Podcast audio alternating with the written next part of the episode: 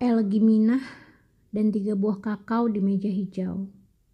Minah, 55 tahun, hanya dapat meremas kedua belah tangannya untuk menepis kegalauan agar tetap tegar saat menyampaikan pembelaan atau pleidoy di hadapan majelis hakim di Pengadilan Negeri Purwokerto, Kabupaten Banyumas, Jawa Tengah, Kamis 19 November 2009. Tanpa didampingi pengacara, ia menceritakan bahwa alasannya memetik tiga buah kakao di kebun PT Rumpun Sari Antar 4 pertengahan Agustus 2009 adalah untuk dijadikan bibit.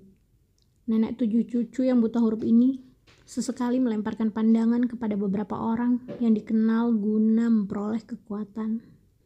Ia berusaha memastikan bahwa pembelaannya dapat meyakinkan majelis hakim.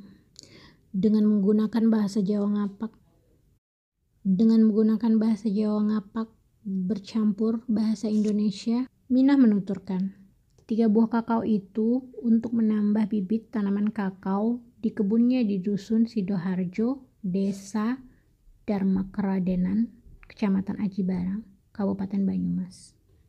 Kalau di penjara, Inyong nggak mau Pak Hakim, namun tiga buah kakao.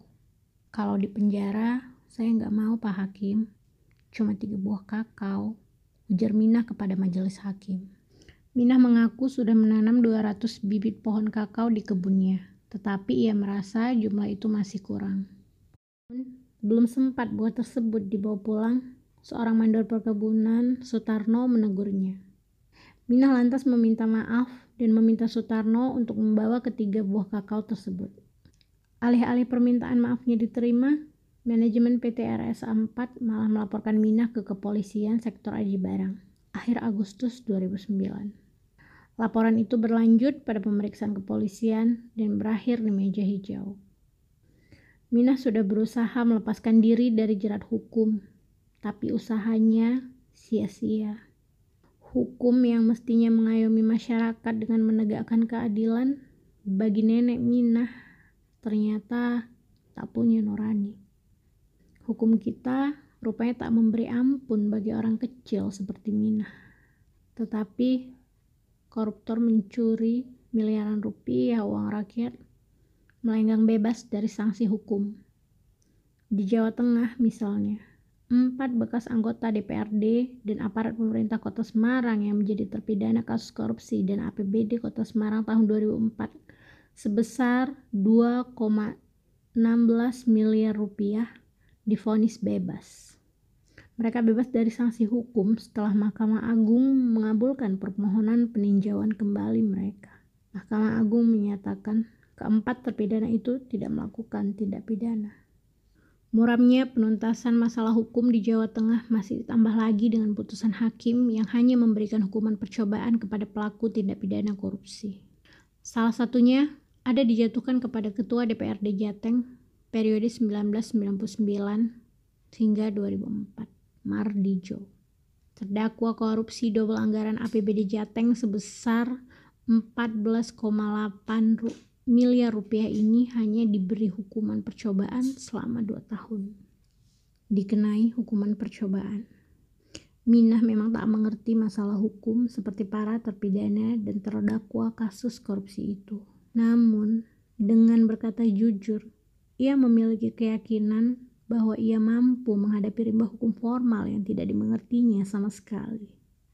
Terhitung tanggal 13 Oktober sampai 1 November 2009, Minah menjadi tahanan rumah, yakni sejak kasusnya dilimpahkan dari kepolisian kepada Kejaksaan Negeri Purwokerto. Sejak itu, ia harus lima kali pergi pulang memenuhi panggilan pemeriksaan di Kejaksaan Negeri Purwokerto dan persidangan di Pengadilan Negeri Purwokerto. Rumah Minah di dusun, di pelosok bukit, letaknya sekitar 15 km dari jalan utama Aji Bareng, Wangon. Perjalanan ke Purwokerto masih menempuh jarak sejauh 25 km lagi. Jarak sepanjang itulah yang harus ditempuh Minah setiap kali memenuhi panggilan Kejaksaan Negeri Purwokerto dan Pengadilan Negeri Purwokerto. Satu kali perjalanan ke Purwokerto, Minah mengaku bisa menghabiskan Rp50.000 untuk naik ojek dan angkutan umum. Ditambah lagi untuk makan selama perjalanan. Kadang disangoni anak kula, kadang dibiayai anak saya, katanya. Sebelum menyampaikan putusan, majelis hakim juga pernah bertanya kepada Minah, siapa lagi yang memberikannya ongkos ke Purwokerto?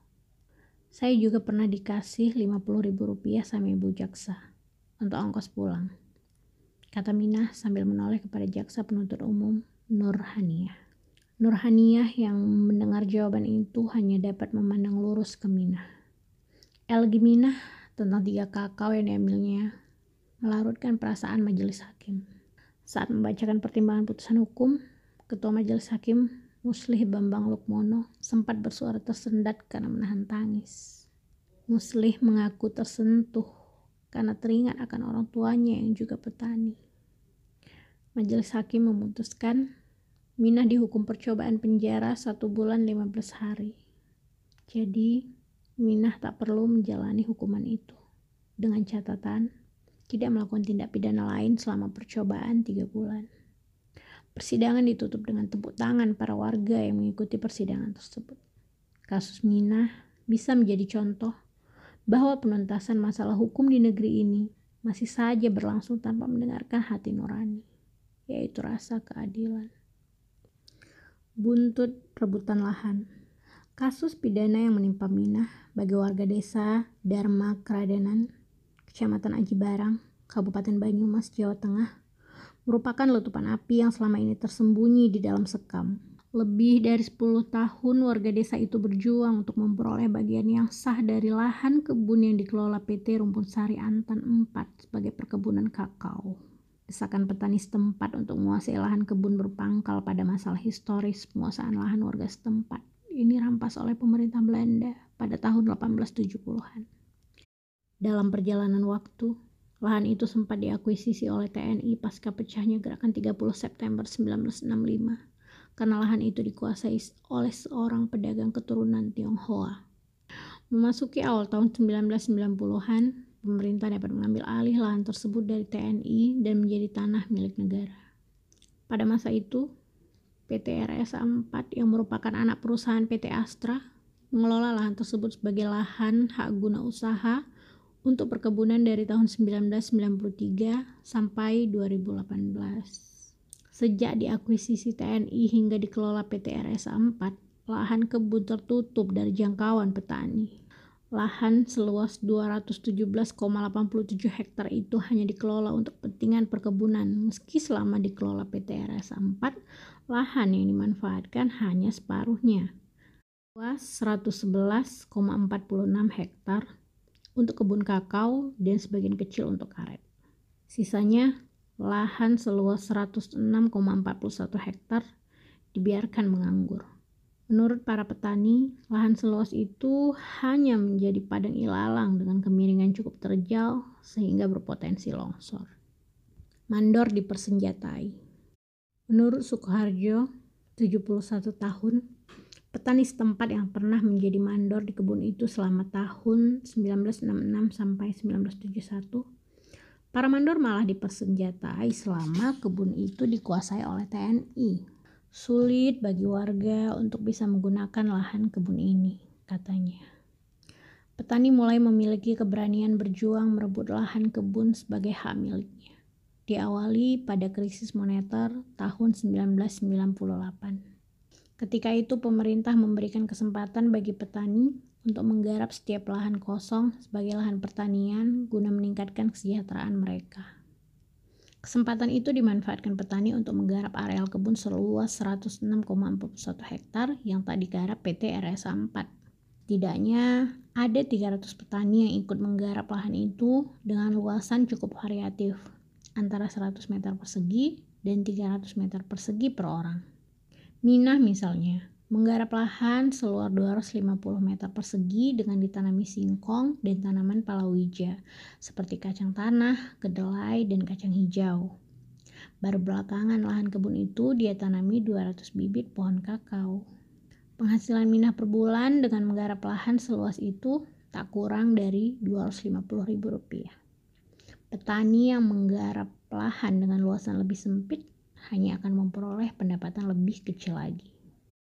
Menurut Ketua Serikat Tani Amanat Penderitaan Rakyat Desa Dharma Kradanan, Muhammad Amin, 300 petani yang menggarap lahan itu adalah tulang punggung keluarga di Desa Dharma Kradanan. Hampir semua petani di Dharma Kradanan hanya mengandalkan lahan garapan pada PT RSA untuk memenuhi kebutuhan hidup. Sejak Belanda merampas tanah kami, tak satu pun dari kami memiliki lahan.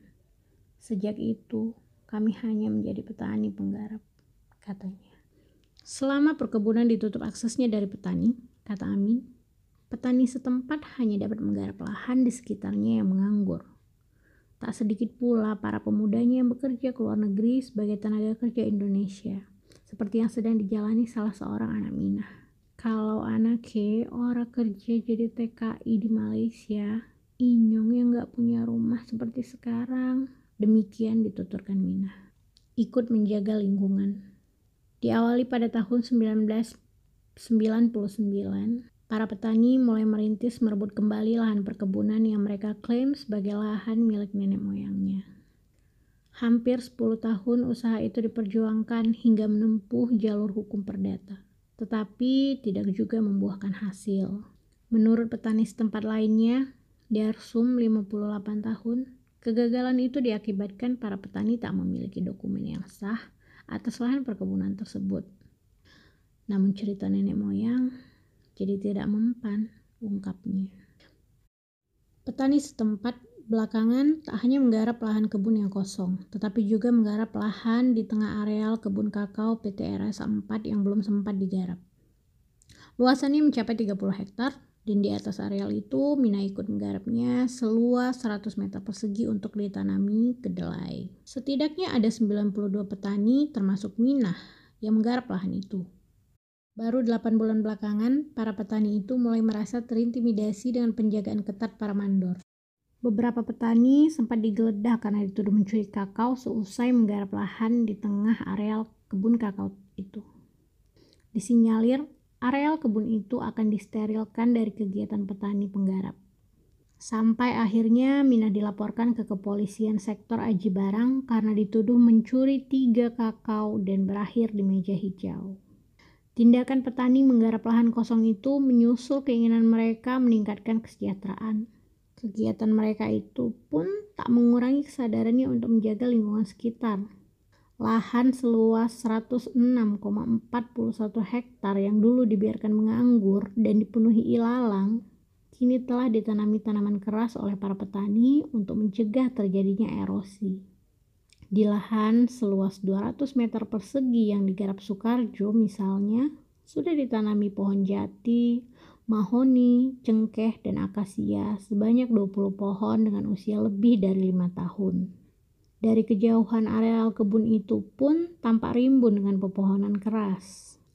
Saya menanami pohon keras itu sebagai tanaman sela di antara areal pertanian kedelai dan kacang hijau, kata Soekarjo. Petani minta dilibatkan. Pihak manajemen PT RSA 4 yang dipimpin oleh Sumarno berkeyakinan teguh bahwa masalah penggarapan lahan di tengah areal kakao sudah dibahas dengan petani pada awal 2009.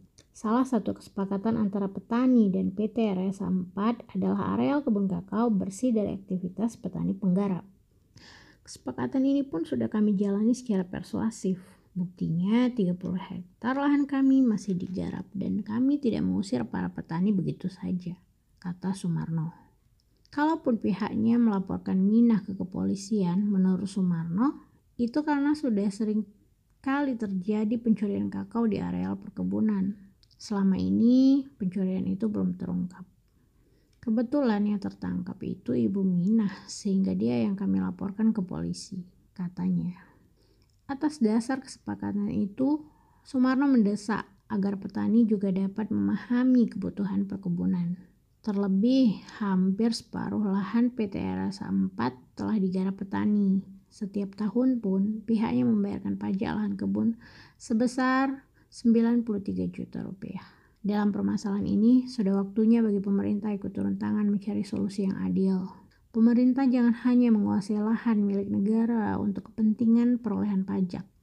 Melihat kenyataan yang ada di desa Dharma Kradenan, ada 300 tulang punggung keluarga di desa itu yang tak memiliki lahan dan menumpukan hidupnya dengan menggarap lahan kebun PT RSA 4. Kiranya pajak 93 juta rupiah per tahun plus banding dengan kebutuhan hidup 300 keluarga itu. Kini, para petani berharap setelah masa kontrak hak guna usaha PT RAS 4 atas areal kebun habis pada tahun 2018 entah tidak memperpanjang masa kontraknya dengan PT RSA 4. Mereka menuntut agar petani setempat ikut dilibatkan dalam penggarapan lahan kebun seluas 217,87 hektar itu. Demikianlah kisah nenek Minah yang kami baca dari buku Elgi Penegakan Hukum terbitan Kompas yang terdapat pada halaman 187.